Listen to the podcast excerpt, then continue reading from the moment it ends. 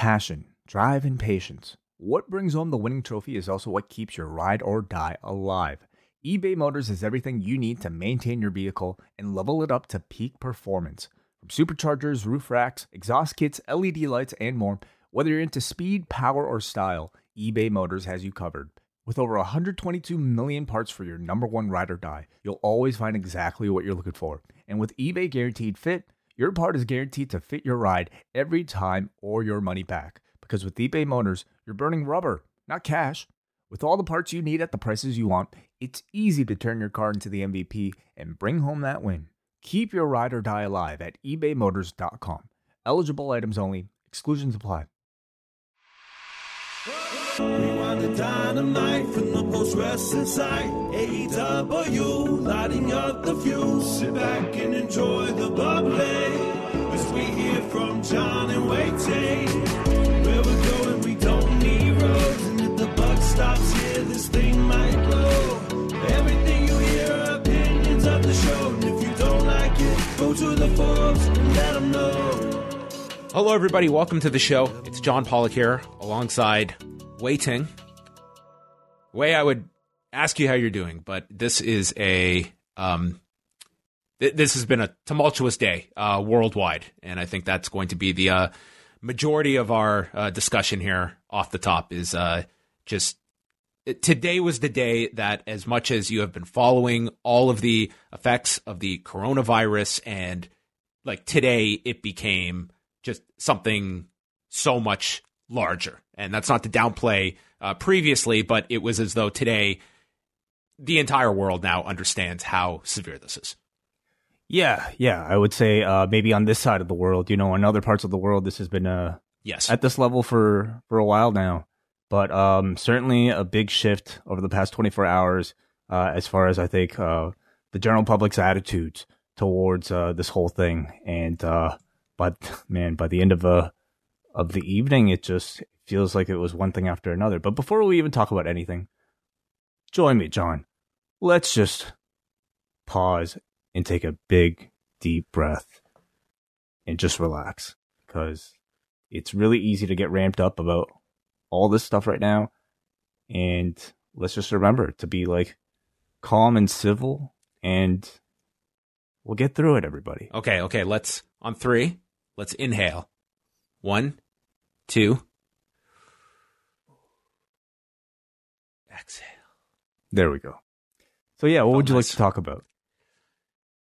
Do you want to start with the World Health Organization or do you want to talk about uh So, Let's start there because Yeah. today the World Health Organization uh, declared that this is a pandemic, and this this seemed to be like the official pronouncement that how significant this is. The cases that are spreading, there are now you know of the latest figures over 120,000 cases worldwide. Over a thousand cases in the U.S. Those numbers are growing and are probably going to be dated by the time people are listening to this on on Thursday. Uh, and you know, it's it is where it starts to really intersect with your own day to day routine and life, and that's kind of what occurred today for many people, where you're suddenly seeing all of these events either postponed or canceled outright. We saw, um, you know, conventions like E3 just eliminated. Uh, Coachella was postponed. Uh, then it just grew that much bigger into the evening as the, the big one, the NBA has suspended their season after a unnamed player from the Utah Jazz has tested positive for the virus. So that uh, the, I that- mean, it's it's unnamed according to them. uh, I just saw the release from the NBA. They didn't it's, name the player. It's absolutely not not unnamed. Um, plenty of reporters, at least, have been talking about Rudy Gobert as the Okay. as the player who was uh uh who presumably has tested positive. Right. Yeah. And, and that to me was where this was going to, like, this is where this inevitably was going for any sports leagues was once, and this was talked about earlier this week about what happens when there is a player that is inflicted and the effect that's going to have. And for the NBA, like, it shut down their season. Their season is now suspended. Uh, the NHL uh, is not following suit, at least as of now, they did put out a statement. Their games are going to continue, which bring about uh, a lot of questions too. Like there are a lot of shared facilities among many of these NHL and NBA teams, but there's just so much that it's it's unknown. Like where is this going to increase? Like you're watching just the cases just multiplying by the day. What are we ultimately in store for and how prepared is everybody to deal with this? And of course, this is going to extend to the world of professional wrestling and namely WrestleMania weekend that uh, as of today, I just I I can't I can't fathom how you go ahead with it now.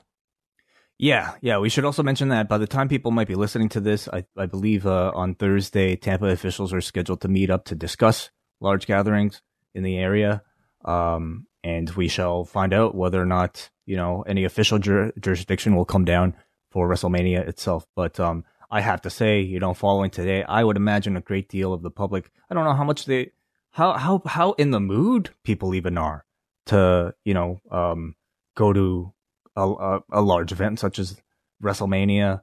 Um, it's you know it's it's um it's certainly um made us reconsider our trip and the Q and A that we're holding. So you know those of you who have bought tickets, we will certainly keep you updated about whatever happens. Um, probably in, in, the next couple days. Um, but you know, I have to say personally, I I'm not even really so much in the mood, you know, to to watch anything, any any any live sporting events or to even go to any concerts. I mean, we're kind of talking at a point right now where all this stuff is really fresh, and maybe you can, you know, the the argument I feel like I've seen so often over the past several weeks is that people are are too scared over nothing, um, and that could certainly still be the case, but um, it seems like, at least from my perception, it seems like the public is starting to be okay with a bit of OCD when it comes to this stuff because it's, you know, it it, it is better than the alternative.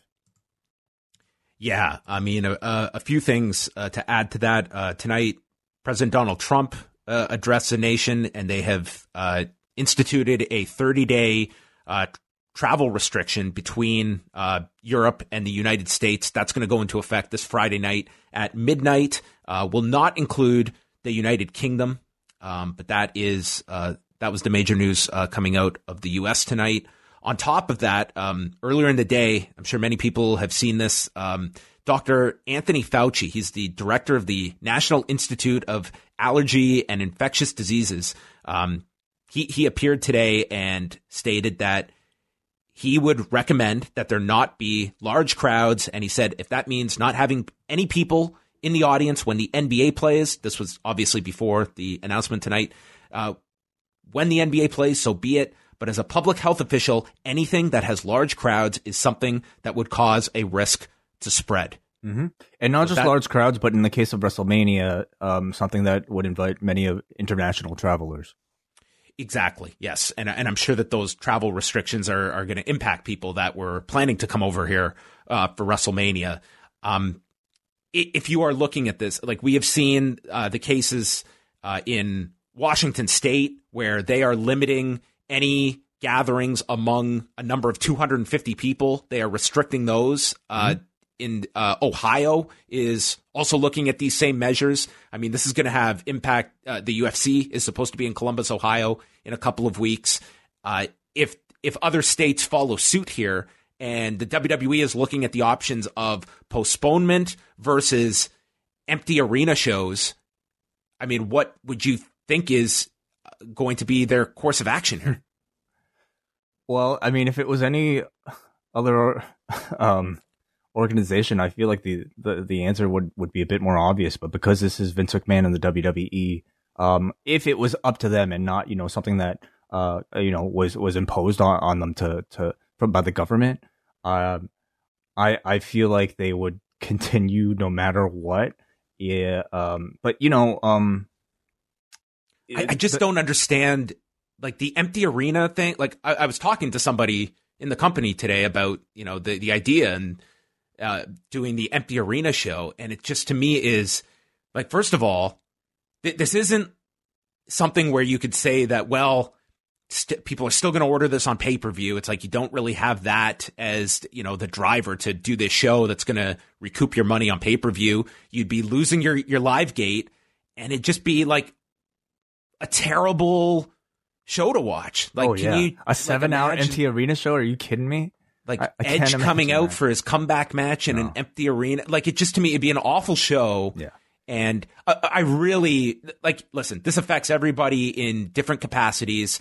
I really feel for all of the independent shows, the independent wrestlers that are out their most lucrative weekend potentially, uh, independent promoters that you like, they put so much into this from a financial standpoint that they could very well be out of this. It's not as though like you can Yeah. like the flights that have been booked, the hotels that have been booked. I mean, it is a disaster Not- on so many levels. non-refundable deposits. Um, think like just hearing the, the whole Su- Sonny Onoo situation that GCW went through. I mean, I imagine that was probably like you know probably the worst of it. But like imagine just little bits and pieces of that multiplied by however many people are, are there. So I think it's this is a good reminder for like you know all wrestling fans. If you want to support your independence, please do so in the future. Maybe not this weekend, but if, when they're putting on a, an iPay per view in the future, or if there's a wrestler that you're planning on seeing but can't see this weekend, go and buy their shirt, order an iPay per view, support your local indies uh, because you know everybody's going to be taking a hit this weekend. Uh, th- this is from uh, Brett Lauderdale. He actually posted this on, on Tuesday um, of Game Changer Wrestling. Sending out good vibes and asking for them in return this morning to all my friends and colleagues and even my competitors that are stressing right now. We've all worked so hard and invested so much in these upcoming events. And unlike the big guys, we don't have insurance policies to back us up. For a lot of us, everything we have worked for is on the line. We are independent. We are small businesses with big dreams and literal years of hard work is on the line. The show will go on until someone tells us the show can't go on, and we will work hard to cross the finish line and deliver everything as promised. So let's spread some positivity today and block out the fear, panic, and hysteria and keep pushing forward together. Uh, so again, that, that was on Tuesday. Um, Game Changer Wrestling has since put out a statement today, and this is really like mirrored what the WWE had said last week in that statement to ESPN. ROH has put out a message kind of about their upcoming events. All of these companies essentially um, were saying that we're going ahead with these shows, and ultimately it may not be up to them. Like they, that may be the intention today. That may not be a decision that they are going to have the power to make. And we have seen how this has already been affecting the Japanese scene for the last month, where you know it's largely that decision has been made by the government, and they're they're following suit, and it's you know just created a, a gigantic um, you know effect on on that market, and I, I think that that's to me it's it's it's very tough for no promoters here are going to be making this decision on their own because they stand to lose so much, but it's something that it's it's far greater and it's it's going to be very tough for a lot of these um, companies to be able to uh, swallow and accept this. But that's kind of I- the reality they're staring at. I feel for anybody who you know is set to take like a large financial hit from canceling a show. Uh, at the same time, like think about like the worst case scenario. You know, if somebody at one of these shows was found to be sick, and uh, was it found until a later time? Like, think about the mess that that, that would create. I, I mean, I, you know, it, it to some of these companies, like you know, the the hit can can even be crippling. I, I, I don't know the specifics, of course, but I, I think we're at a point right now where it might be, um, better to just exercise that responsibility to, to say, hey, like, I don't know if this should be going on, and and beyond that, I mean, if I'm thinking this, I feel like plenty of attendees are probably thinking it, and you know, I, I guess you know, you watch Dynamite tonight. People seem to be having a decent enough time to so that they could probably shut this stuff from their minds if if you are going. But um, I just you know, are we in a period right now where we can even sit down to enjoy wrestling live? I, I well, it's like the the issue is that in this moment we don't know where the the rock bottom is like when there is going to be some kind of you know reduction in reported cases when there's going to be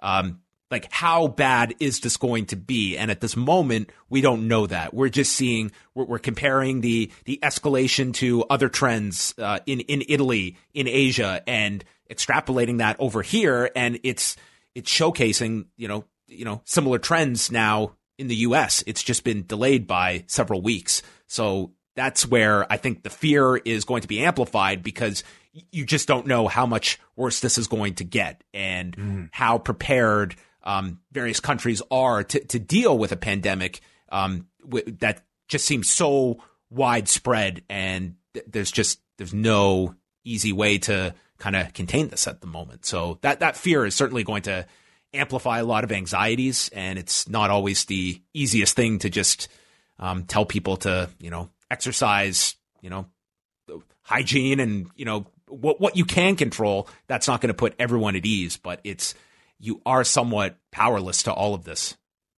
Certainly, yeah. Um, you know, I will say like I like for some of these independent, uh, like I know we talked about WrestleMania, the idea of doing like an empty arena WrestleMania being ridiculous, but I mean, if some of these smaller shows were to put on empty arena shows, I think I'd be really curious.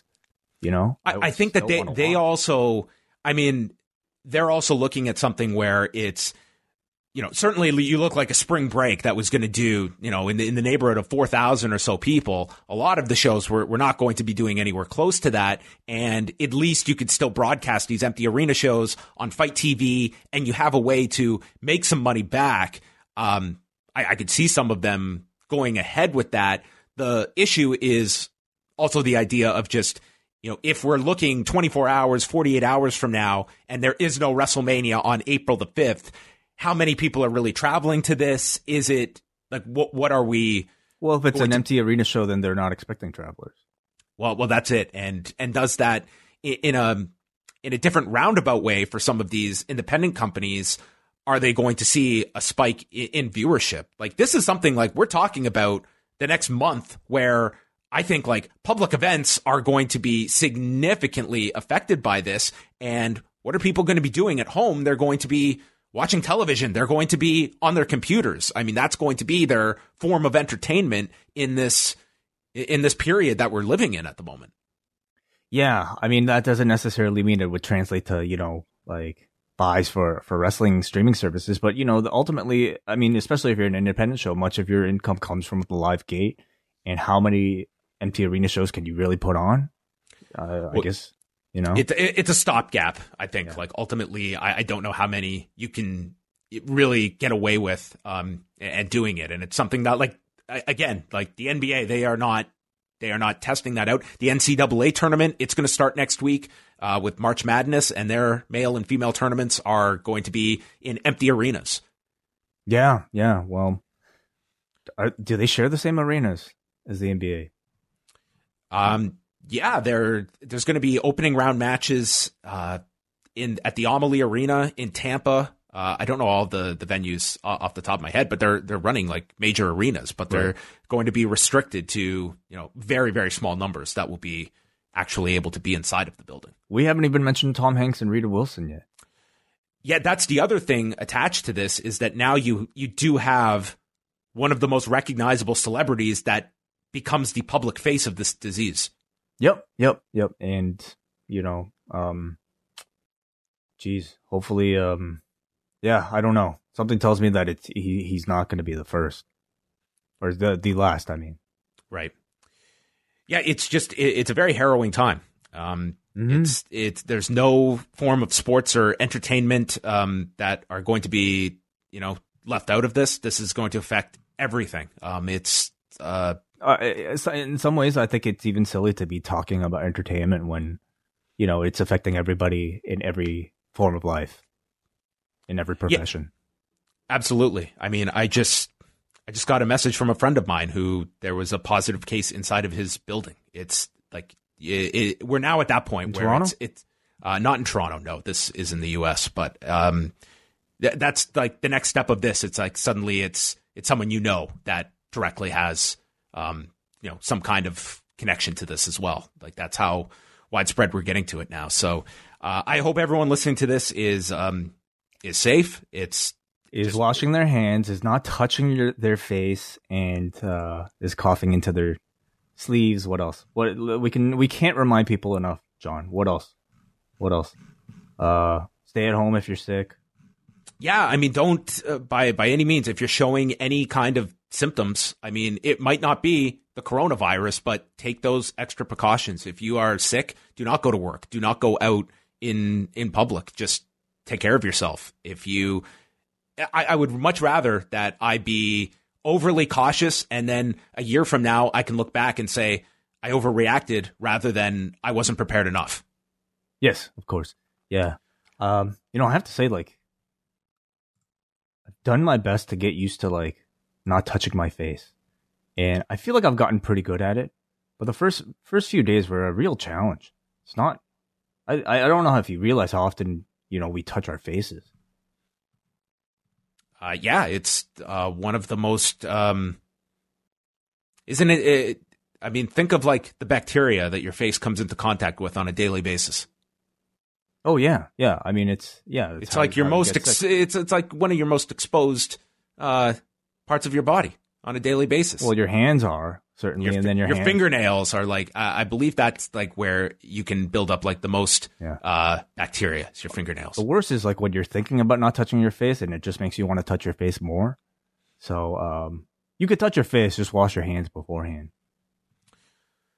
All right. Um, is there anything else you want to to touch on? Uh, oh yeah, wipe this? wipe often used surfaces, as uh, as the president said today. Wipe often used surfaces. Yes, Okay. Key, keyboards like tables that you use a lot, um, that might be publicly shared. Uh, cell phones, those things are fucking filthy. So please wipe down your cell phones. Use whenever you get a speakerphone. What? Use speakerphone. Well, you can, but you're still touching your phone with your hands. Well, it's better than having it right up against your face for 20 minutes. Sure, yeah. Speak speakerphone, yeah. Let the public let the public in on your conversations. Uh, I mean, I can say that is a trend that I most picked up from watching Celebrity Apprentice is that they always it was always on speakerphone for the cameras, and okay. that was that was something that I I, I love speakerphone. I'm not a fan of just holding the phone up. It's just uh, How about a fun way to Bluetooth talk head- to headset? You can do that too. There's there's many options uh, that you can do. Um, so we will have the latest uh, up on the site uh, regarding you know what what the latest is um, as a whole, how it pertains to uh, the industry that we are covering. But uh, certainly, it, it seems like this is only going to intensify in terms of uh, prevention and uh, widespread effect. At the rate of like the news that's coming out, I mean, I imagine by the time we do the hangout tomorrow, the like everything will be different again, or at least more way more developed. So uh, we'll be looking forward to talking to all of you about maybe you know any concerns that you guys might have. Uh, in addition to that, we'll have Benno on the show, right? Yeah, I mean, we're we're going to talk to him because you know this was something that was a concern going into 16 carat last weekend, and one of the reasons that Alex Shelley didn't come over for the tournament. I mean, there was uh, many stories coming out of this this past weekend's event, um, but we'll be chatting with that. About all of those topics with Benno, who also has a really great uh, rundown of his uh, weekend there in Germany for uh, WXW 16 Carat uh, up on the website if you want to check that out uh, as we speak to him on Thursday. As well, we'll be joined by a popular poster from the fo- po- post wrestling forums, Alex Patel, who, uh, if you are a member of our forums, you'll have found a very active thread right now talking about WrestleMania and the coronavirus. And Alex actually happens to be a critical care physician at a Toronto hospital, and he's been actually offering some great insight into uh, everything that's been going on. At least you know w- within within this area, uh, he seems very much in tune with you know the story at large. So uh, having him on uh, the hangout as well tomorrow to further discuss it from from a more educated perspective, I would say. Okay. Um, few other news items. I know that this is kind of um, you know secondary to uh, the major stories that are going on. Um, it was reported on on Tuesday night. Ryan Satin had this on WWE backstage, um, and uh, that is that Rob Gronkowski, uh, former NFL player with the New England Patriots, is set to join the WWE. Uh, Tony Maglio of the Wrap has uh, since reported that a deal is in place for Gronkowski and is expected. All of this seems like we may be getting way too ahead of ourselves, expected to make an appearance at WrestleMania that would set up uh, a match down the road. Uh, this doesn't come out of left field that Rob Gronkowski, of course, he did the spot at WrestleMania 33 and has always kind of flirted with a post football career in WWE, but it seems that now is the time they are going to pull the trigger on this and um, bring in Rob Gronkowski, which I will say, way the when I first heard this, the immediate person I thought of was Cain Velasquez, and that they are going like with a similar strategy of bringing in a outside star and I, I just don't know like Cain Velasquez, that was a swing and the miss uh, in terms of his introduction and utilization. And to me, it's like Rob Gronkowski comes in as kind of the the shiny new toy that just further to me puts Cain Velasquez on a back burner.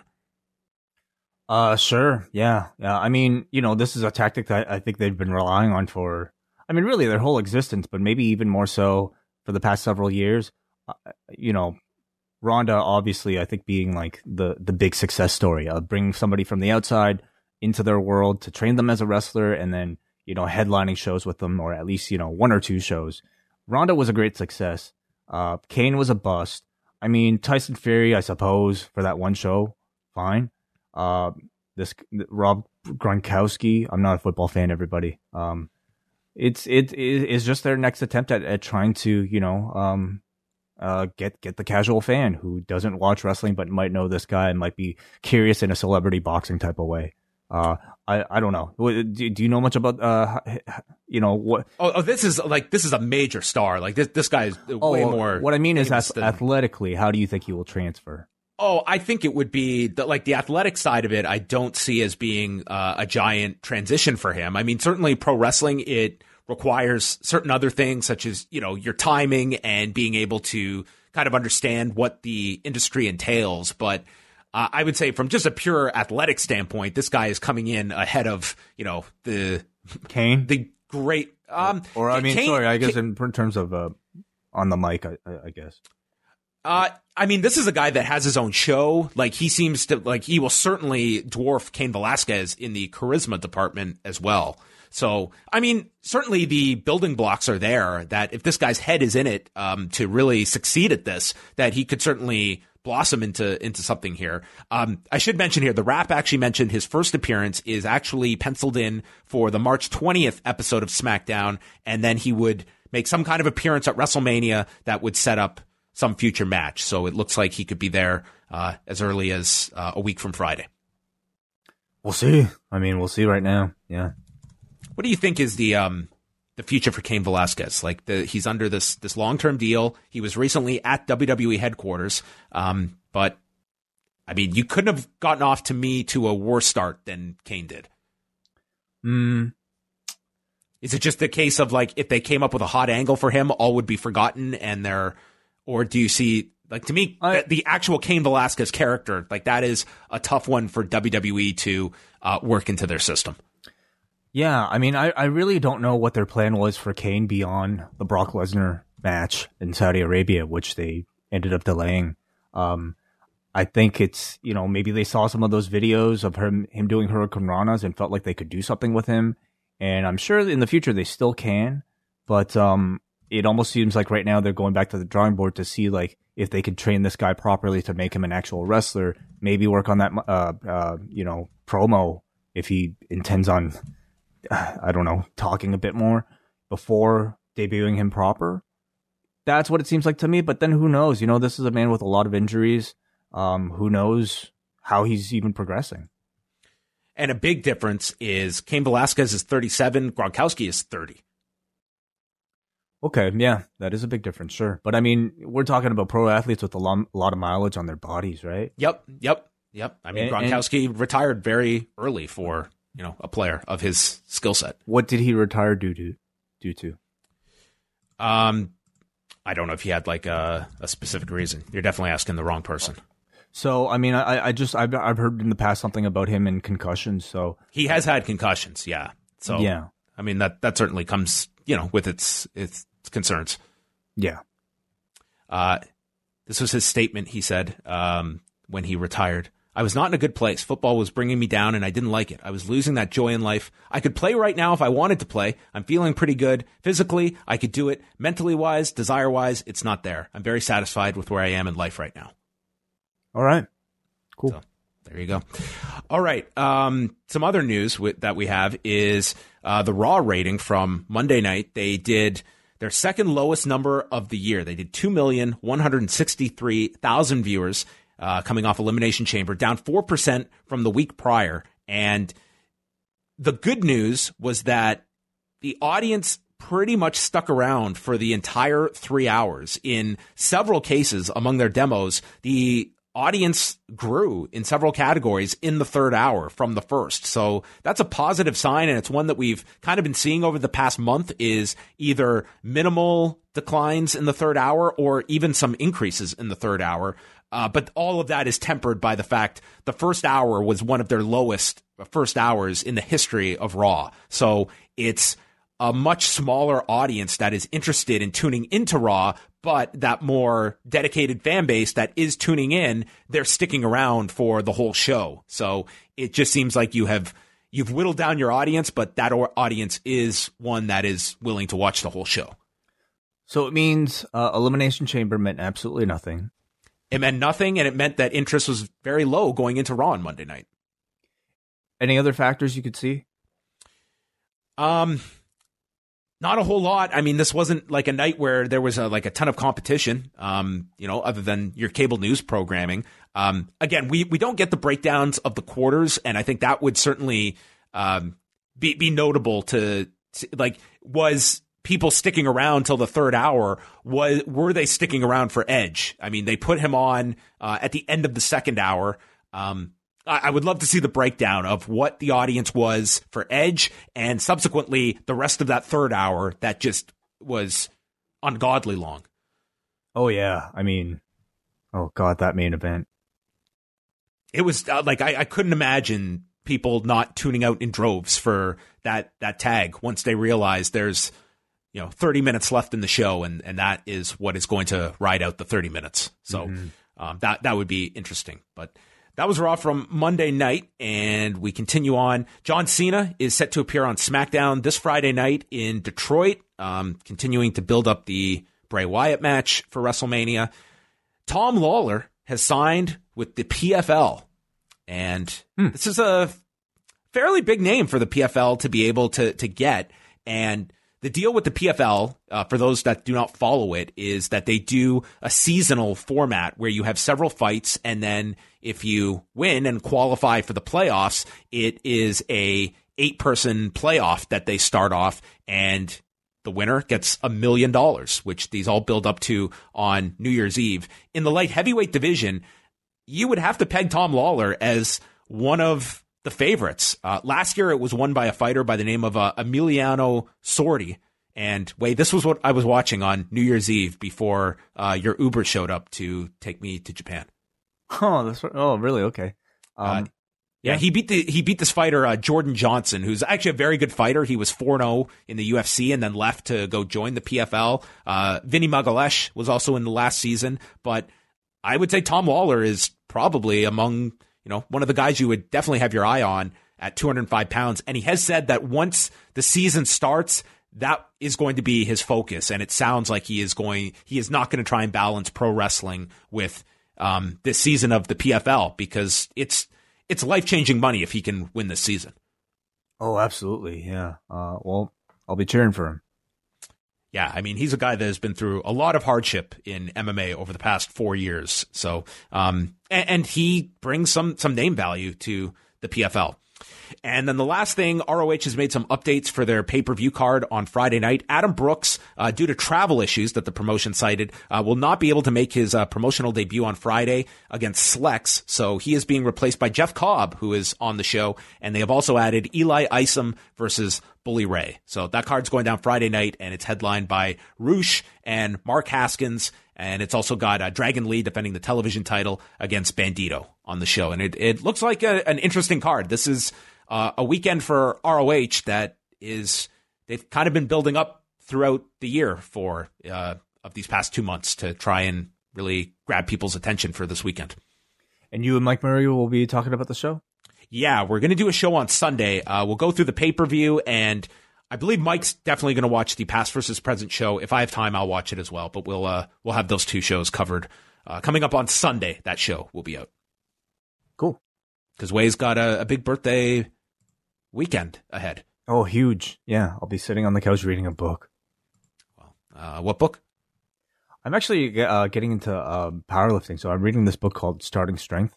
Oh, It's like a, a really popular, uh, from what I can gather, almost like an instru- like a textbook about like kind of the mechanics behind it. all right. Well, keep us posted on that. Have you started lifting, or are you just like preparing? Um, I'm kind of like in like the the the educational phase right now. Um, I've I've I've recently moved, of course, and I set up like a rack in my basement, so I'm kind of excited about it. Okay, cool. Well, I know you. Uh, j- just don't like move and then ask me to move when you have all this equipment. Like, uh, be strategic about all I this. I will definitely yeah try not to move in the next several years. okay. All right, let's get into uh, Dynamite from Wednesday night. They were in Salt Lake City, Utah, at the Maverik Center, and it started off with Tony Schiavone in the back with the Young Bucks and Hangman Page asking who his partner will be, and Page says he would not team with Matt Jackson if he were the last man on earth and asks if Nick brought his gear, almost as a joke.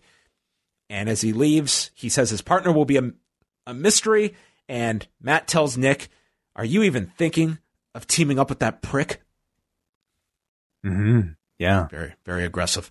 And So- this is all all centered around who would the mystery partner be. And this was uh I don't want to say uh I don't want to say this was bait and switch, but this was um close to it, I guess, of people's expectations versus what the delivery was going to be. Because you think people were expecting Matt? I think it was very much designed to lead you that way. And yeah. and I not- I think it the story made absolute sense though the fact that it wasn't and It did, but how how could Page, unless this is all an elaborate story that Page somehow had something to do with the attack, how could Page have predicted that attack would happen and that Dustin would then step up? And who was the partner going to be if that was the case? uh yeah it's true. I don't know. You would have had to uh, find out. I don't know who he was thinking. Maybe it was going to be a last minute choice. Maybe he was going to take them both on himself. Could have been, maybe. yeah. The show started with Ortiz versus But- Cody. by the way John is Nick injured? Nick is uh, not injured to my knowledge. Uh, I was kind of surprised he was there because, oh boy, uh, we we have some breaking news in Yeah, uh, I just just a saw it. second here. Um, uh, let, let's just get into this now. So, SmackDown has been canceled this Friday. This coming from PWInsider.com with SmackDown and 205 Live taking place from the PC in Orlando this week. Wow okay interesting uh so so where was SmackDown supposed to have taken place Detroit. Interesting. Okay. So what? Why I asked was because if there's any concern that, like, did the Jazz play in the building or something? Like, why the immediate threat right now? Like, was there some connection? Let me look. this Let me look at their their schedule here. Yeah, Utah Jazz. because Um, the guy could have been like asymptomatic, but still carried the virus for several, like, days at least. You know. So Okay. I'm just pulling up the Utah I Jazz mean, they played the schedule 'cause Raptors, that's man. and it, and it was here on Monday. Is that right? No, it was in uh um Utah. Oh, he was in Utah. Okay, okay. wait a second, Utah. That that was the same place as Dynamite. Uh, it's not the same arena. I don't think. I think this is a smaller one, but I mean, But I mean, yeah, like the- all the people in attendance were probably like focused on on their on all this stuff. So it it, it was quite impre- quite impressive that they were still so lively actually on the show. Uh, yeah, or they were just not paying Not paying attention, attention. or Yeah. I, I don't know. Um, Damn. I'm looking here. So their schedule to, so their last game was what's today? The 11th. Well, it was the Raptors on Monday, two days ago. Uh, Yes. and they played played. that in was a home game for them, dude. They played the Pistons on Saturday Okay. in Detroit. There you go. That's where SmackDown is. Where does this extend? You know, like does uh is, no one knows. Like I, it, it could be this. This could be a long road. hmm A lot of performance center shows. Yeah. Um, where were we? We were just uh, talking about the uh, the Young Bucks attack. This is going to be one of those shows where I am uh, I am multitasking as we speak, and I'm going to. Uh, uh, It's okay. Yeah, we're, we're uh, Santana versus Cody is our first match. right. So Cody came out with uh, Brandi and Arn Anderson, and quickly we saw Jake Roberts appear through the crowd with the client Lance Archer and a This holy shit chant. and a holy shit chant. You're right, sure. I mean, this was sort of the the introduction. No real dramatic, you know, walk on. It was just him being out there with Jake Roberts, and I'm not really that upset that he didn't get some sort of like surprise run-in or anything like that. I, I I think Lance Archer is a name that is well known to the hardcores. Clearly, the people that were in attendance right right there, a lot of them chanted holy shit at him. But to the casuals at home, I mean, unfortunately, he's still not really a name. So I think this is still very much a brand new introduction for most people that are going to be seeing him uh, on this show for the first time. And it certainly helped to have somebody like JR like put Archer over as this here's a here's a main eventer and a star from Japan, you know. Mhm. Yep. Um, did you like the introduction, like the way they did it coming through the crowd here? It, it, it, it was a pretty neutral introduction in my opinion. You know, not nothing that immediately says, "Wow, this guy's going to, going to be a big deal." But um it's to me, I think he'll he'll make his name from his actual performances, not necessarily from the introduction. Yeah, this totally took the crowd's attention away, and they were just focused on Archer and Jake, but they did get them back here.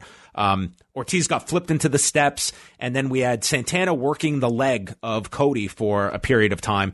Uh, Santana is constantly getting involved here. He distracts referee Paul Turner, allowing Cody to get crotched on the top, and then Brandi comes over, removes her belt, and whips Santana. And Cody hit a superplex onto Ortiz.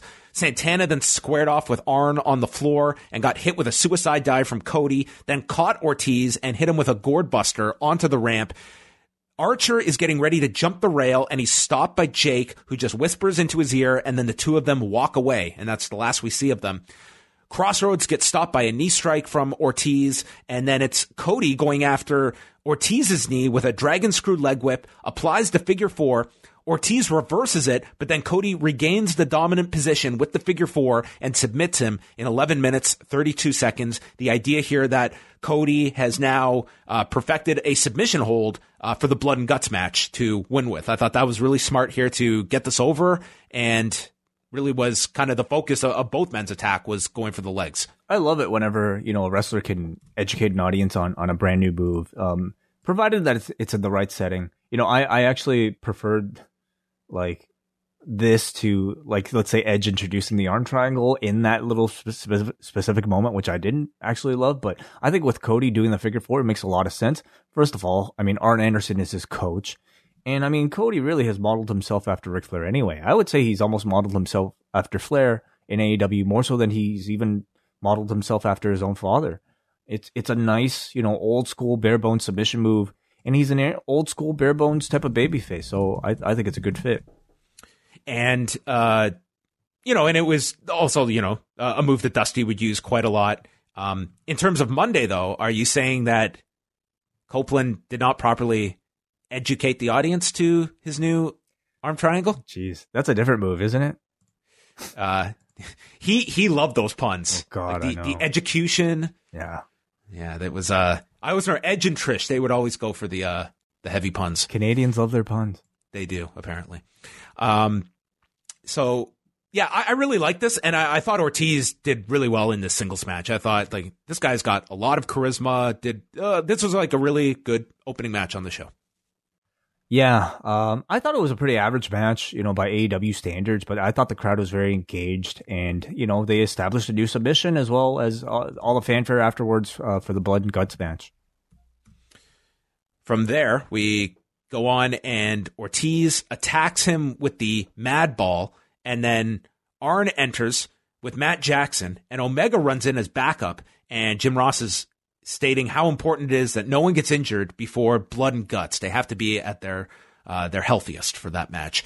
The inner circle appear on the screen. It's Jericho with Sammy Guevara and Jake Hager. They've put the AEW roster on notice, and they are going to beat the hell out of you pumpkinhead dipshits. Pumpkinhead. Did I hear this right? Pumpkinhead. Yeah, no, you heard it right. It was Pumpkinhead. Yeah, but who's got the Pumpkinhead? Cody. Um, Kenny Omega, maybe a little bit. Pumpkin? I don't know. I don't know. Maybe a bigger head. Yeah. I thought of the Crash Test Dummy song when he said this. Yeah.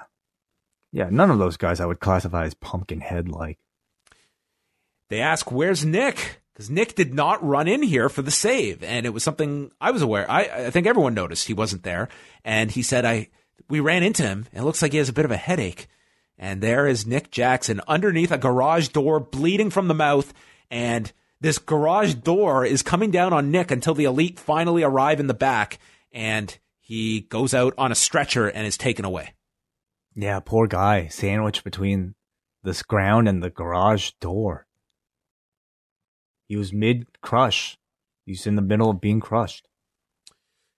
Yep, this was a pretty pretty heavy angle here with uh, with Nick Jackson. So, so sorry, I I forgot what you said earlier. He's not cleared. Sorry, no, I I I don't think that there's anything um, preventing Nick. Like Kenny was hurt, but I I hadn't heard anything about Nick. Um, Nick, his his wife was due. Oh, Uh, that's he had right. mentioned on being the elite. I wasn't even expecting him to be on the show because he hasn't provided any update if she has given birth yet. That's right. That's right. Oh, by the way, they're on free the delete. Did you? oh, did uh, you see it? I Yeah. did not see it today. So I mean, if you watch Being the Elite this week, they um they had like brief, uh, okay, just to catch everybody up, the the Bucks showed up at the Hardy compound, and so this week, um, Matt Hardy explained why he wanted the Bucks there, and he wanted the Bucks there to um take away the oh, dis, what the fuck does he call the thing the dis The Zenith. the zenith yeah he needed they needed he needed the bucks to get rid of the zenith in his body and the zenith comes out in the form of of matt hardy's vince mcmahon impression. So like you know he's talking to the bucks and all of a sudden like um matt breaks into like a vince voice and that's how we know the zenith is trying to control him and come out. So the bucks super kick matt hardy setting him into a coffin and then uh, along with Señor Benjamin they bury him um, before Matt Hardy says uh, thank you, and that was really it. Um, that was that. So that the Bucks have helped bury the Zenith Matt Hardy, and we're waiting for Matt Hardy to be reborn. Was this a lot like the time they uh, did the exorcism of Cody? The exorcism of Cody. Remember that? that being the elite episode when he was uh, he was doing all the WWE speak, and they had to, that was Oh. one of the that was one of the famous episodes. Yes, yes. I guess kind of like that. Yeah. After the attack, they had um, Nyla Rose and Bea Priestley versus Kris Statlander and Hikaru Shida. And one thing I've started to enjoy, uh, they don't do it for everybody, but for certain people, and it was Kris Statlander here, is that they have the graphic with their name, their record, and they put like a little line there. And hers was just trying to avenge loss to Nyla Rose at Revolution. I think that's a little nice added touch. It's that not everyone knows who Kris Statlander is, but if you don't, here's what she's fighting for. It's good. Here's- yeah, it's really nice. Uh, the ones they have for Page are, are often really funny. They and they always make their way to like Reddit. Yeah, and this one was just more matter of fact, and I think that you can you can have fun with them, but you can also make them serious as well. Hmm. Or it's just setting everyone up for the Matt facts to return. Yep, pretty much. Uh, so this was one where it seemed like the audience did get into this at, at various points. They had Nyla Rose dominating Shida at the start, and Priestley was tagging in. They went through a break, and Bea gets draped on the corner, and Shida suplexes her partner, Kris Statlander, onto Priestley, leading to a chant of Holy Shida. They have to run with that. I mean, that's got to be a T-shirt next week. Come on. They were really into Shida in this. Yeah, I Uh, thought she was the most over of anybody. in the match. I I did too. Rose stopped her from tagging out, and Shida gets draped on the top, and Rose goes for that knee drop off the top, but misses. Shida then hits a Michinoku driver onto Nyla. Priestley makes the save, and then Shida delivers a superplex to Priestley, turns around, spear by Nyla Rose, followed by the Beast Bomb, and Rose pins Shida. And then afterwards, it's Bea Priestley that attacks Nyla Rose and grabs the title. And I, I thought, like, man, you had really focused on Sheeta here, and I really didn't like Nyla Rose, who have they- they've really, you know, you thought they were going with like this monster role, and she was kind of a, in like this babyface position by the end of this. Hmm. I I don't know if I necessarily interpreted it that way. I mean, I think you know this is going to be a Well, we'll see. We'll see. She could be a babyface, but I, I, I'm with you. I, I was a little disappointed because I mean, something tells me that they didn't expect Shida to be uh at, at that the focused one or be, maybe be that popular in this match. I don't know because I it certainly seemed like you know all the momentum after this match was was on her, and I think people wanted to see her be the one to win. Unfortunately, they had pegged her as the one to lose the match, so I was disappointed to see her take the pin. Um, I thought crowd was more behind Shida than Statlander, who whose momentum is kind of like dissipated after Revolution. So, uh, Bea Priestley, I mean, really at this point, Nyla Rose is just in, in need of like, I suppose, wins over strong competitors who can give her good matches just to kind of build her up as you know a, a, a division leading champion. And I assume later on you'll get to Shida. So this will probably just be a TV match between that that that Rose will just beat Priestley in. Yeah. Uh, Christopher Daniels did this uh, uh, this video on a green screen doing a parody of the Dark Order and made a joke about people waiting for a higher power where he smiled to the camera with the inside joke and kept saying screw the Dark Order and said that their momentum that they had accumulated ended when they got into the ring with Scorpio Sky and Frankie Kazarian it was all a lie and a smokescreen to make people think that Daniels was the exalted one when the truth is there is no exalted one. And he challenges Stu Grayson and Evil Uno to singles matches, whether it be on Dynamite, Dark, or the pay per view, or in a parking lot. He says, when no one shows up to prove they are the exalted one, that will prove that no exalted one exists. And then about an hour later, it was announced that the Exalted One would appear on next week's show. Right. Okay. So, yeah. Uh, hmm. How would this have proven that the Exalted One didn't exist? That's almost this is almost like a like a second grader's threat, you know?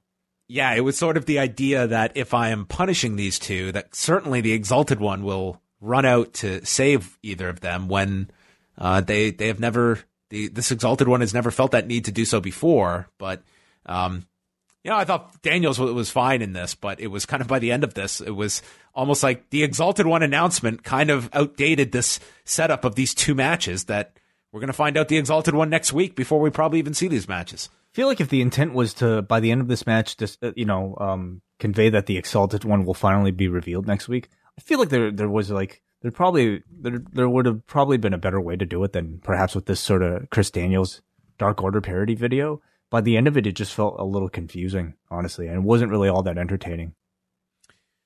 Yes, and the next, I guess, task is for, you know, the Dark Order is about to get another big focus, and they've kind of gotten away from it, and the show has improved exponentially with the Dark Order in a much more reduced role. Um, and they did tape one of these matches for Dark with Christopher Daniels beating Stu Grayson. So I guess that'll air next Tuesday. Oh, okay. Gotcha. Yeah. I mean, um, you're right about that, but if it's the Dark Order led by somebody like a Matt Hardy, it might be a completely different faction. Yeah, it's going to depend on who the leader is and if that person can can carry this this group into being something more enjoyable by the masses. MJF, the Butcher, and the Blade versus Jurassic Express. Um, this was another match the, the crowd seemed to uh, get behind quite a bit. They isolated Luchasaurus and worked on his knee.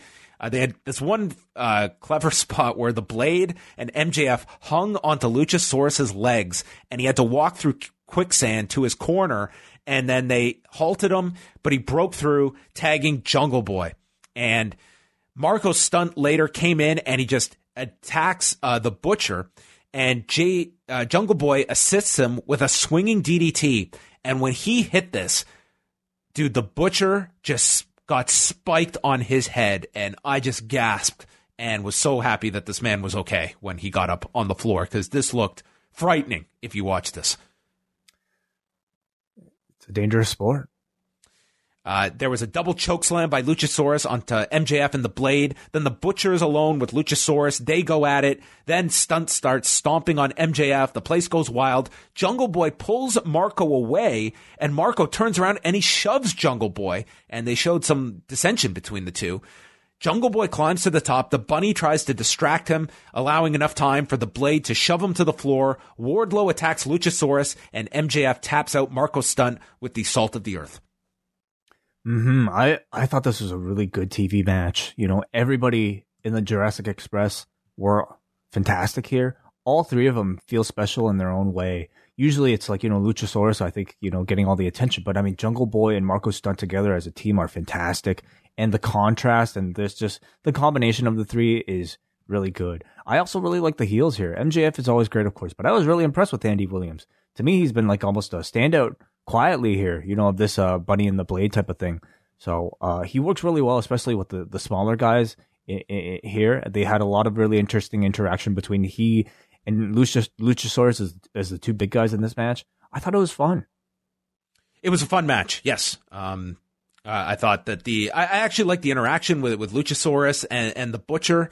Um, I, I think the Butcher is like a fun a fun character that can you know work with a lot of different guys and especially serve as that as that base for Jungle Boy and Marko Stunt and I, I think someone that is well, it was a really good hire. I get confused. The bu- Butcher is Andy Williams. Yes, the Butcher is Andy it. Williams. The other guy's the Blade. Yes. So he's the Butcher uses the Blade. Um, Is that it? I think that the blade may eventually morph into the tan. That will be his new gim- The tan. Because he the is. Butcher um, and the tan. Yes, he is like orange. Yeah, all that Buffalo Sun. It's clearly. Then uh, Tony show. Oh, first we had the Darby Allin video. So it's in black and white, and he's wearing a Chris Jericho um, cardboard cutout face with the eyes cut out, and he has a body bag attached to his truck, and inside the body bag is uh, an unknown body wearing a Sammy Guevara cutout face with the eyes gone, and he just drives this body bag across the the ground, and that was the video. Did not look like a fun ride at all for whoever was uh, playing Sammy Guevara in this. Uh, it's probably one of this guy's buddies that was ju- more than happy to just get dragged by a, a truck. Oh my goodness. I'm, Uh, I'm sure. It was, I'm sure it was a human in there. So he's he's done the the body bag thing before, right? In Oh yeah, that that was his big. Uh, yeah, his in spot. AEW, he he did he do it? Um, I don't think he's done it in AEW yet, but that was a big evolved spot where he'd get into the the uh, the body bag and then get thrown to the floor or something, and uh, with the Ethan Page feud that stands out.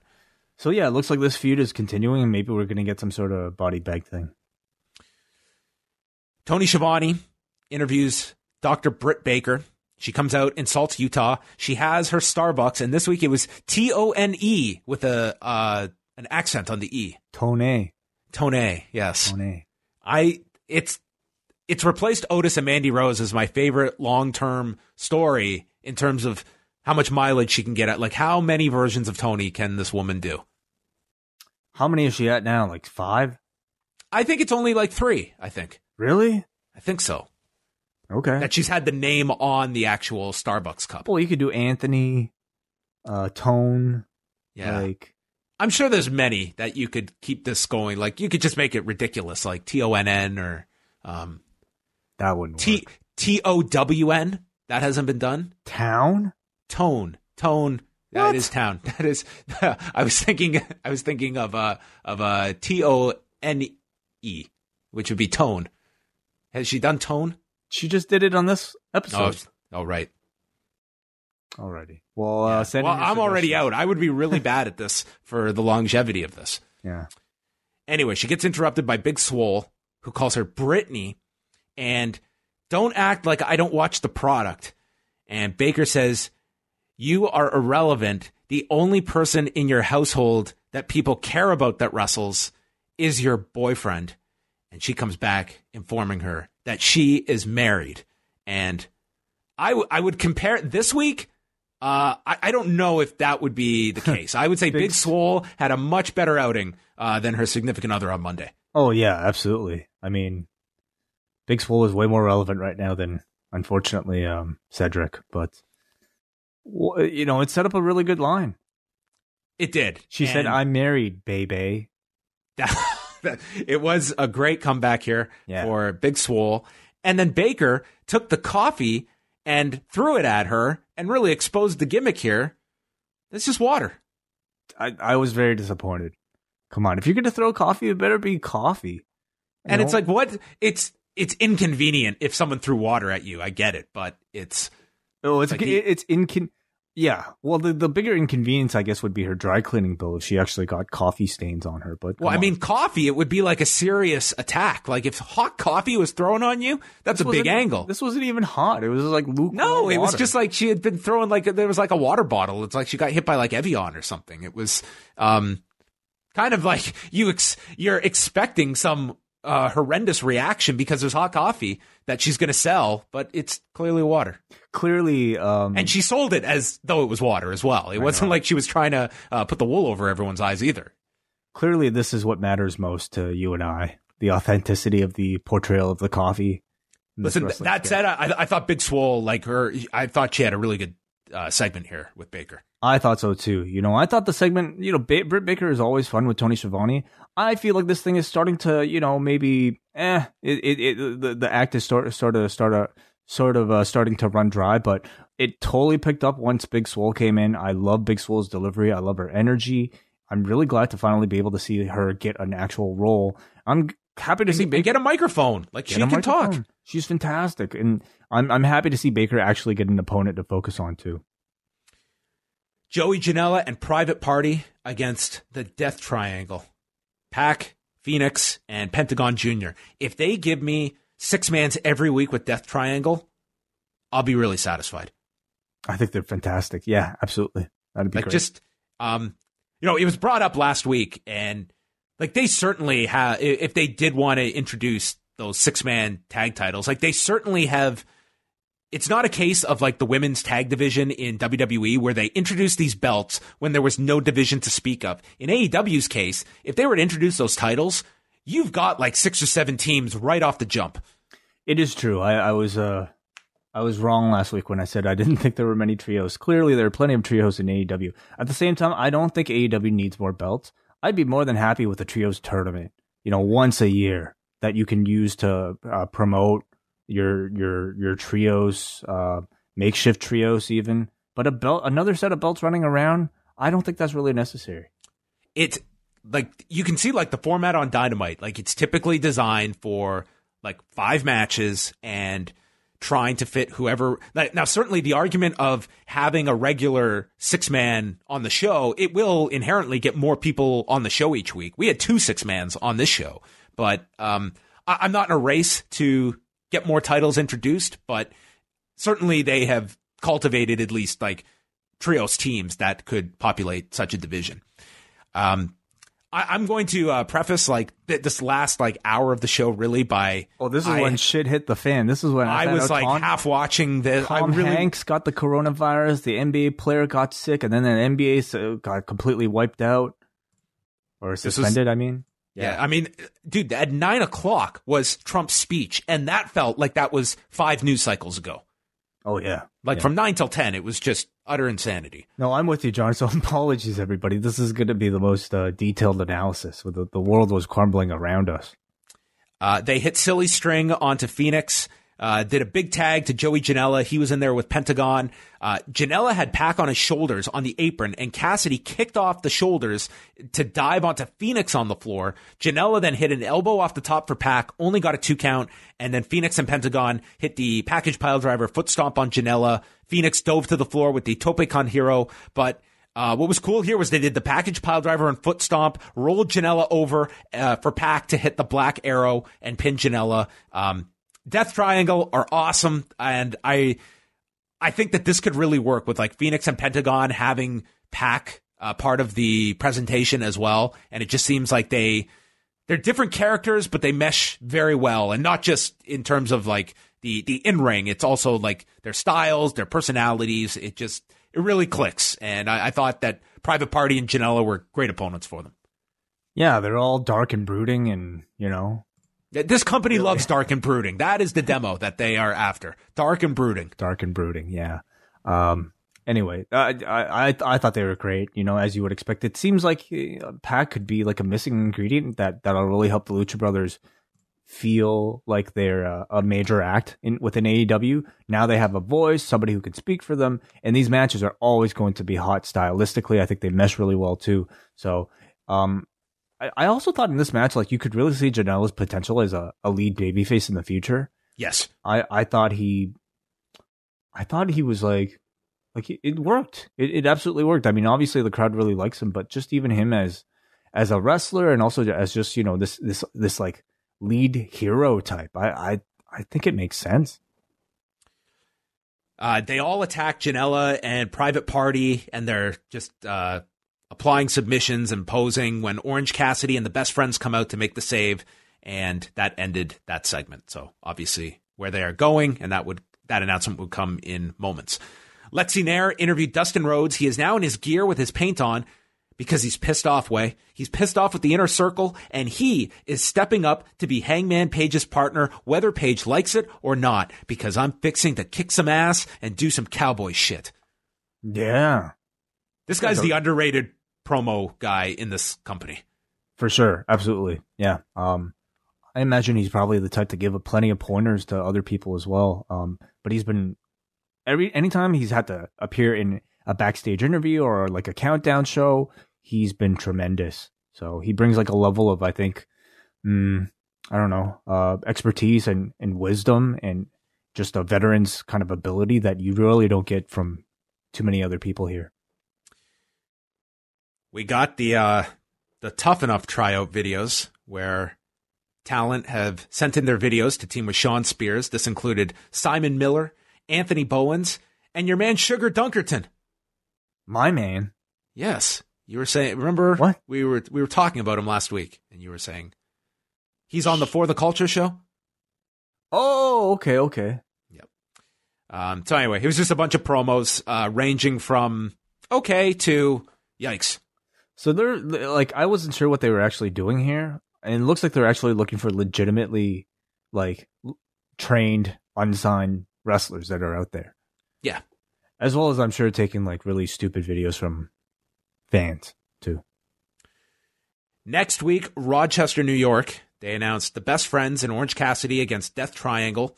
The Exalted One will reveal himself, and the Inner Circle will take on the Elite in a six man tag, but they did not announce which members of each faction would participate in that match. And that's for the advantage for uh, the blood and guts match. Yeah, they said the winner would go in with an advantage into Blood and Guts. It's the coin toss. Yeah. Yeah. Uh, and then they went on to announce the rules for Blood and Guts. So get this, uh, everyone, if you have your uh, pad of paper and pencil. Two men enter the cage for a five minute round. Then every two minutes, a new entrant comes in. The match will officially begin when all 10 men enter, and the winning team will be determined by the opponent submitting or surrendering. Yes. So It's War Games. yeah, yeah, traditional war games rules. I mean, I thought we were getting some deviation, the fact that they promoted these rules a week in advance, but no, these are the War Games rules. the fact that they said you think you know the rules, but you really don't. They did say that last week. Yeah. Well, um, maybe they're thinking that all the people that know war games are are recent WWE or NXT fans from like two years. There's a roof. There's a roof on this one to differentiate it from the, the WWE's version now. and it's it's five on five rather than like trios. Wait, that was the, the last one was five on five, wasn't it? Uh, yes. The first The one that one. The the NXT one one was, uh, the NXT, the first NXT one they did was trios. But Right. this past year, yeah, it was five on five. Okay. Well, there's a roof. Jim Ross is with Jon Moxley. They did a nice fireside chat. He has not been physically cleared after last week's power bomb by the Shield, and he's pissed off. Jim Ross asks him, "How do you deal with five to one odds?" And he isolates Jake Hager. He tells Hager to step into the batter's box, bitch, and Hager has hit him harder than anyone. He uh, he asks, "What are your plans for Newark?" Uh, with the blood and guts match happening. He says he's in the inner circle's blind spot as they prepare for the elite, and they better be aware of that. Well, uh, so he's supposed to be right now in Ireland, or he's supposed to be in Ireland this weekend. He's supposed to be going to Ireland this weekend. Okay. Along with Pac. Yes, I. All I guess would be you know card subject to change because who knows um, Yeah.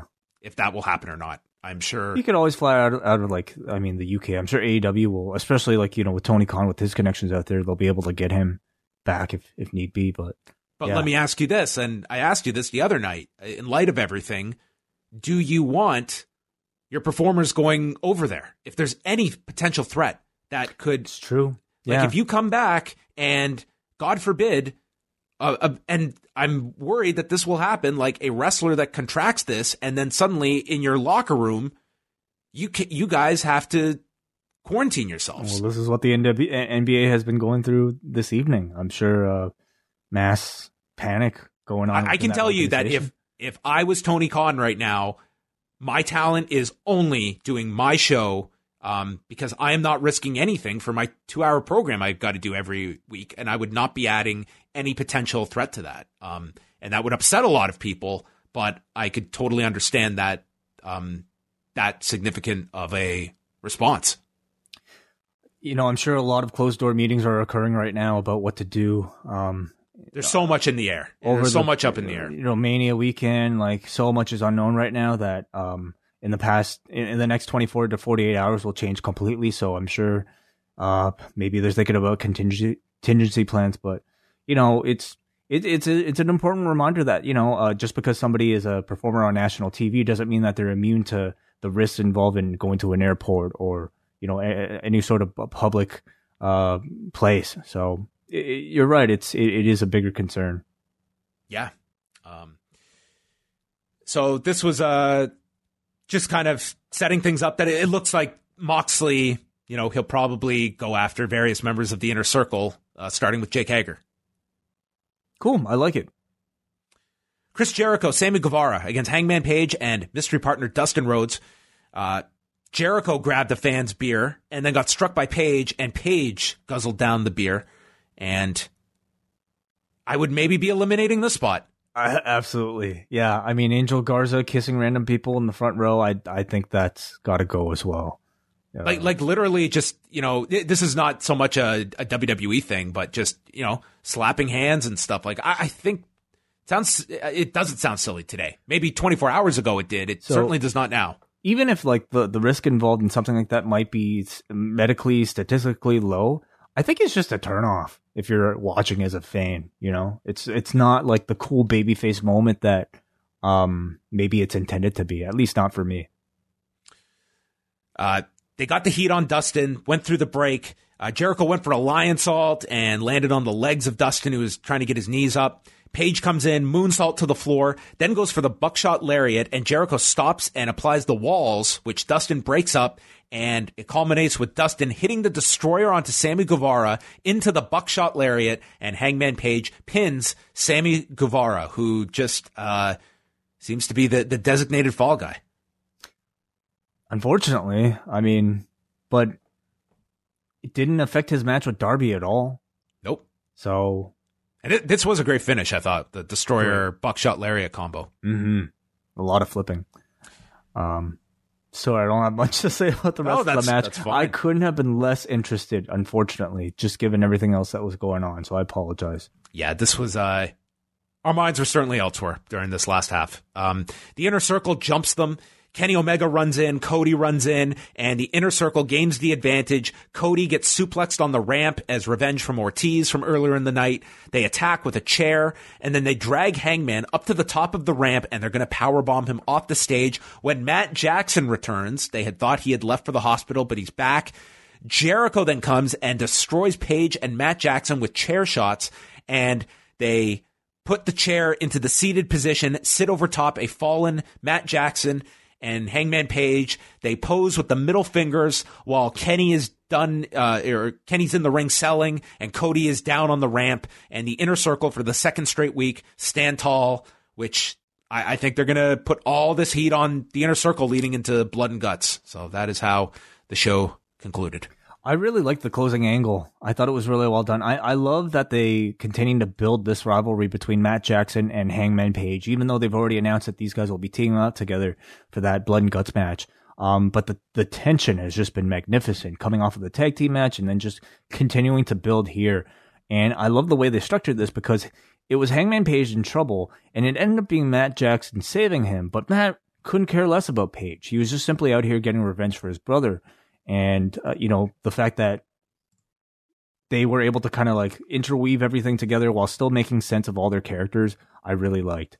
Um, you know, in the, I think it'll, it, things like this will at least temporarily force the elite to bond together. But I really like the way that they're still separating Matt and Page Yes. Um, you know, it was a good, good main event. Mainly, it was um, the the focus was the post match angle and just building up this this blood and guts match to be you know a really really big episode on March 25th that Jim Ross was saying was like a pay per view with all the tickets that they've sold and putting, you know, a pay per view level match in this blood and guts match on TV. So that's going to be uh, big. And and I also think just the tease of this exalted one next week. I think that you know, providing uh, everything goes ahead next week, um, that they could really do a number next week with the exalted one reveal and kind of building up to that on next week's show.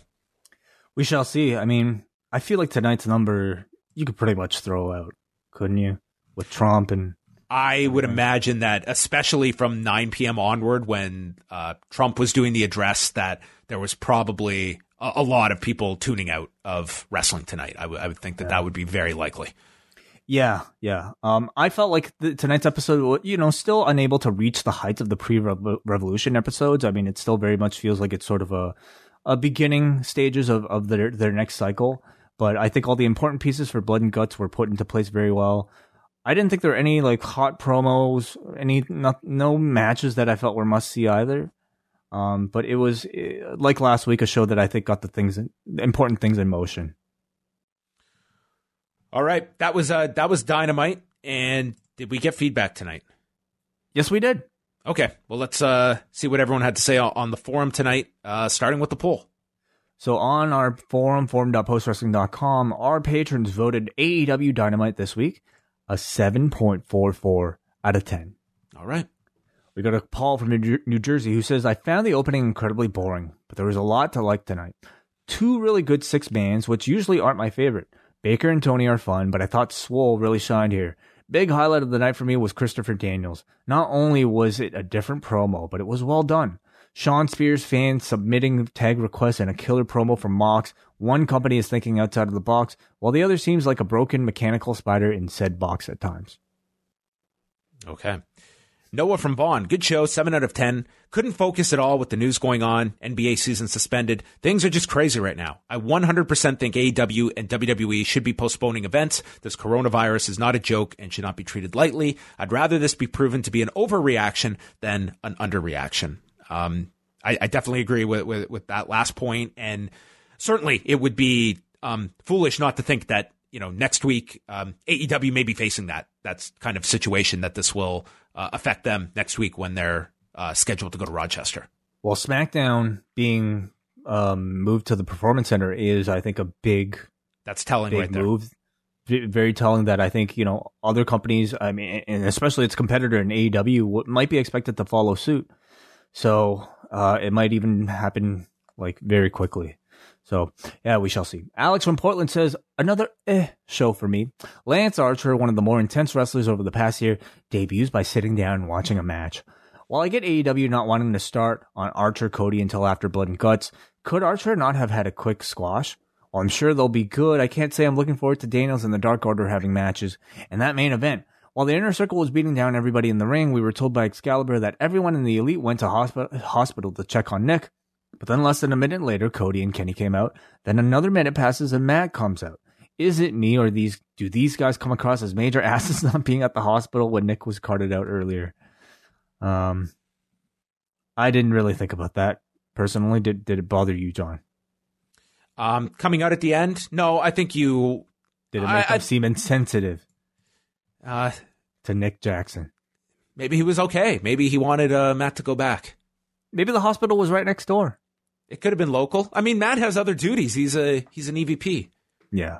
Uh, you know, on, I, am glad Lance didn't wrestle on this show. I mean, just too. the the appearance was enough for week one. Me too. I think you know we've seen them, especially when they build up their heavies. They like to take their time, make them mysterious, and then when it when it comes down to actually have them debut, like in the case of a Wardlow, it feels like it's a big deal. So I I, I didn't mind it personally. He says uh, he's got a question. What do you think of the idea of the Ascension being part of the Dark Order? Well, neither guy wrestles like you'd expect from AEW. They have a tr- proven tra- tra- track record with Cody and Pac. Plus, plus, I feel their character work could earn them a spot.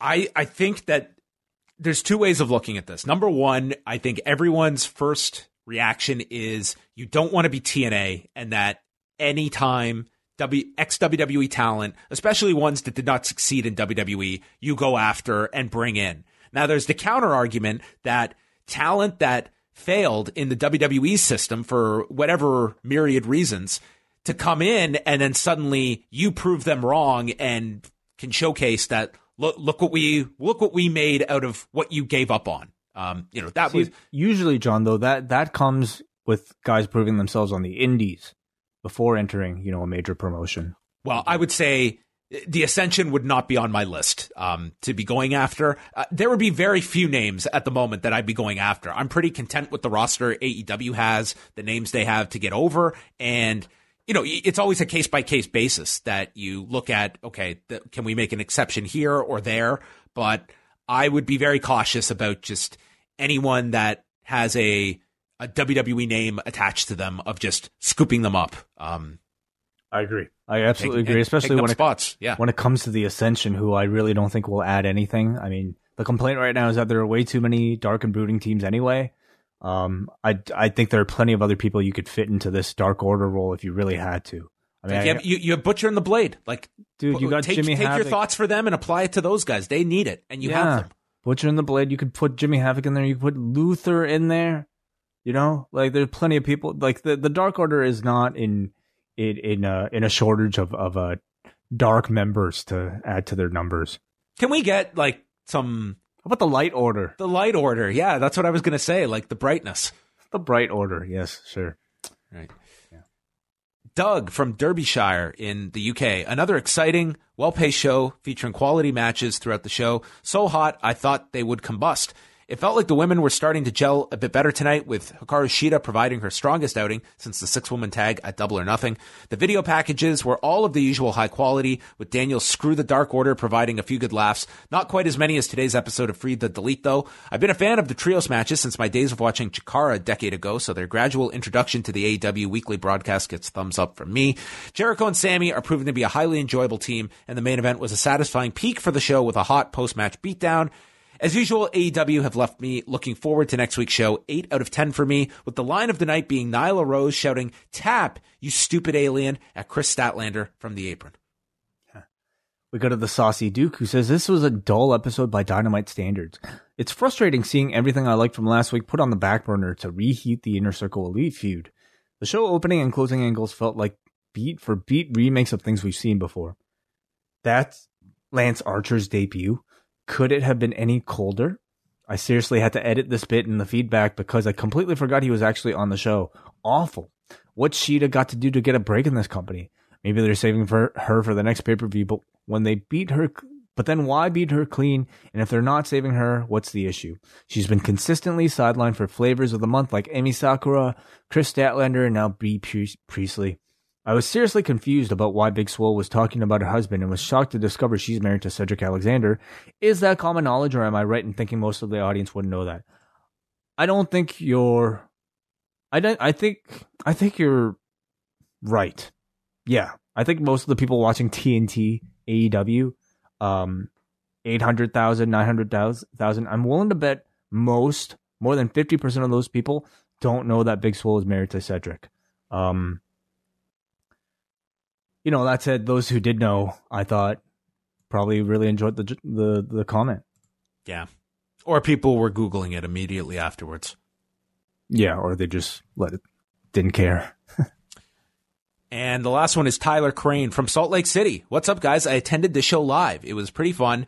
I don't know how it came across on TV, but the live crowd was pretty loud and energetic throughout the whole show. Cody was super over live. It was great seeing Jake the Snake paired with Lance Archer. Jake is the perfect mouthpiece for him, and it should make for a great feud with Cody. My personal match of the night was Joey Janela and Private Party against Death Triangle. Main event was a fun live uh, was fun live. Jericho remains super great, and what he does uh, with Hangman Page is over as hell. All in all, great live experience. Keep up the great work. What What do you feel about the pairing of Lance Archer with Jake Roberts? I'm fine with it. I want to see where it progresses. Um, you know, it, it, automatically tells you that Lance Archer is not just, um, you know, going to be anything trivial on the show if you're investing a mouthpiece with him and Jake. And it seems like at least getting some kind of program with Cody off off the bat. So I, I think you know it remains to be seen. I'm I'm really looking forward to just give me Arn and Jake in one segment together in the ring. That's what I yeah. want. I I think that yeah, absolutely. I mean, I think the the bigger battles will be really between like Jake and Cody on the microphone. Um, I, I I wait to see what sort of chemistry like Lance Archer will have with Jake Roberts. I mean, Archer isn't necessarily somebody I would have said, "Oh, that guy needs a manager." I feel like he would have been perfectly fine on his own, but certainly it doesn't really help having Jake. The problem with Jake though is that like he's so damn tall that like Archer's size might not be as impressive with Jake standing next to him. So maybe he can just like crouch or do the splits. Um, one other thing, our man Joel sent in uh, the uh, the FITE version of Dynamite tonight, and really, there's nothing to mention. In in fact, in some of the commercials, he mentioned like it was just like ambient sound and crowd shots for for some of the in between segments, and like it seems like they have really lessened the amount of content that they're putting into those commercial breaks. Like there's really it was like matches continuing, um, beat down onto the yeah, like just th- there's very little here to to convey, like nothing significant. Mm, okay. Yeah. So um, so that is it, everyone. Um, we're going to be back on Thursday, 3 p.m. Eastern Time, with the Cafe Hangout that uh, you can listen to live if you're a member of the Cafe. Uh, Benno will be joining us. Alex Patel will also be on with us as well. And we'll have all the latest on whatever happens tomorrow. I'm sure, you know, this is a developing story, and I'm sure that there's going to be many updates to go through uh, by Thursday afternoon. Oh, yeah. Yeah. Things will be very different. So, again, everybody, let's do one more time, John. Inhale and exhale. We'll get through it.